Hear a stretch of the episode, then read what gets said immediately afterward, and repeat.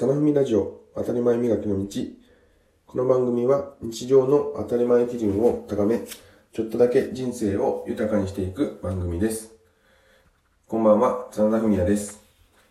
今日のテーマは、歩くの当たり前、当たり前を磨くについてお話をします。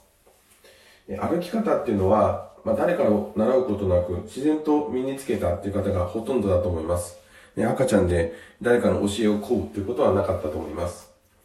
え私自身もマーチングであったり、まあ、スポーツとかで、ま、意識をすることはあったけれども、まどういう歩き方をしたらいいのかっていうことを教えてくれた人はいません。ま、ただ、正しい歩き方を身につけようと、いろいろ調べて、調べた見たものの、ま、どん、いろんな人がいろんな言い方をしているので、何が自分に合っているのかっていうのはなかなか見つからないものです。ですので、まあ、日々を通じて、自分の実践を通じて、何が自分に合っているのかっていうのを見つけていきたいものですね。で、今日は、まあ、さなふみがやっている歩き方の当たり前ということで、3つお話をします。まず1つ目は、歩く時の重心をどうするのかということです。皆さん歩く時に、ど、どういうふうに重心が乗ってるのかって意識したことありますか？私は、足を前に出した時に、こう、開いた両足の真ん中に重心が残るようにと意識をして歩いています。結構前に偏っていたり、後ろに偏っていたりってことがあります。特にスマホを見ながら歩いていたりすると、どうしても頭が前に偏って、首も曲がって、うん、ちょっと突っ込んだような姿勢になることがあります。偉そうな人とかですね、逆にふんぞり返って、腰が前に出て、頭が後ろに行くっていうことがあります。私は、まあふんぞり返ったおじさんにはなりたくないと思っているので、まあ、できるだけまっすぐにというふうな意識を持ってます。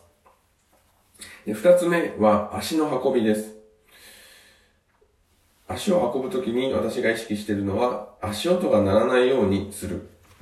まあ、よくですね、まあ、ヤンキーとかは足をこう引きずって、なんだこら、みたいな感じで歩いてることがありますが、まあ、あのようにこう足を引きずる、かかとを鳴らすような歩き方っていうのはしないようにしています。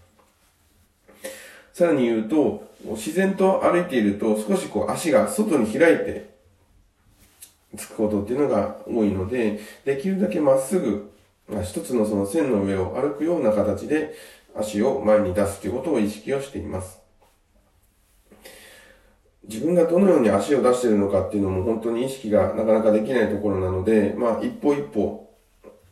足の動かし方っていうのを意識してみると、それだけで結構イライラしていたことっていうのが、足を動かすことに意識を向けることによって収まったりしていって、あの、精神的にも安定していくことにつながるかと思います。で、最後三つ目ですが、腕をどう動かしているのかということです。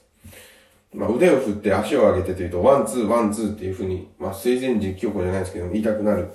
ところではありますが、力を入れすぎて腕を振ると、なんかロボットみたいで不自然ですね。力を入れずに、まあ、自然体で腕を振るっていうのが、あの、大事かと思います。では、どういう風にしたら、そういう風に自然体に腕が振れるのかって考えてみたときに、私の場合は、小指に意識を向けるということをやっています。まあ、どういうことかというと、小指と薬指をつけてみようっていう風に意識をする、意識をして腕を下ろすと、自分の腕への意識っていうのが末端まで届いてるなっていうような感覚が持てるかと思います。で、それでこう腕を振ってみると、まあ、程よくだらしなくならない。力が入りすぎないけれども、意識は手の先まで行くっていう風になっていくかと思いますので、小指と薬をつ、薬指をつけて腕を振ってみるっていうのは、私の中では当たり前にしていることです。で、最後、まあ、全体的なイメージとして、どういう風に歩きたいかって言ったときに、申し訳なさそうに歩くというよりも、やはり少し堂々と、まあ、心は謙虚に、体は堂々と歩いていきたいなと私は思っています。ですので、